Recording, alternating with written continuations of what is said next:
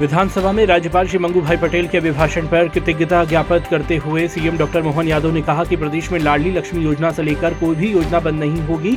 सभी योजनाओं के लिए पर्याप्त धनराशि हमने रखी है।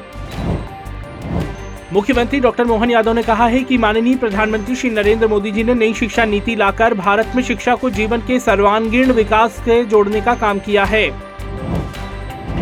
विधानसभा में कृतज्ञता ज्ञापित करते हुए मुख्यमंत्री जी ने कहा कि डबल इंजन की सरकार के कारण मध्य प्रदेश से बीमारू राज्य का कलंक हटा है। प्रदेश में पाँच लाख किलोमीटर लंबाई की सड़कें बनी हैं। सैंतालीस लाख हेक्टेयर में सिंचाई की सुविधा बढ़ी है। मुख्यमंत्री डॉक्टर मोहन यादव ने कहा है कि हमारा संकल्प पत्र हमारे लिए पवित्र धर्म ग्रंथ गीता और रामायण की तरह है, जिसका हम अक्षरशः पालन करेंगे। मुख्यमंत्री जी ने कहा कि हम डिजी लॉकर की व्यवस्था कर रहे हैं। मध्य प्रदेश देश का पहला ऐसा राज्य है जहाँ यूनिवर्सिटी में कोई दस्तावेज़ अलग से ले जाने की आवश्यकता नहीं होगी।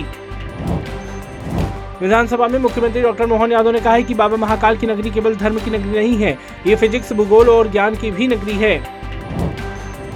मुख्यमंत्री डॉक्टर मोहन यादव ने आज विधानसभा अध्यक्ष श्री नरेंद्र सिंह तोमर जी से भेंट कर जनहित से जुड़े विभिन्न विषयों पर चर्चा की। मुख्यमंत्री डॉक्टर मोहन यादव से मुलाकात करने बाबा महाकाल की नगरी उज्जैन से पैदल चलकर भोपाल पहुँचे श्री जसवंत सिंह आंजना एवं उनके साथियों ने आज मुख्यमंत्री जी से भेंट की एवं उन्हें बधाई और शुभकामनाएँ दी।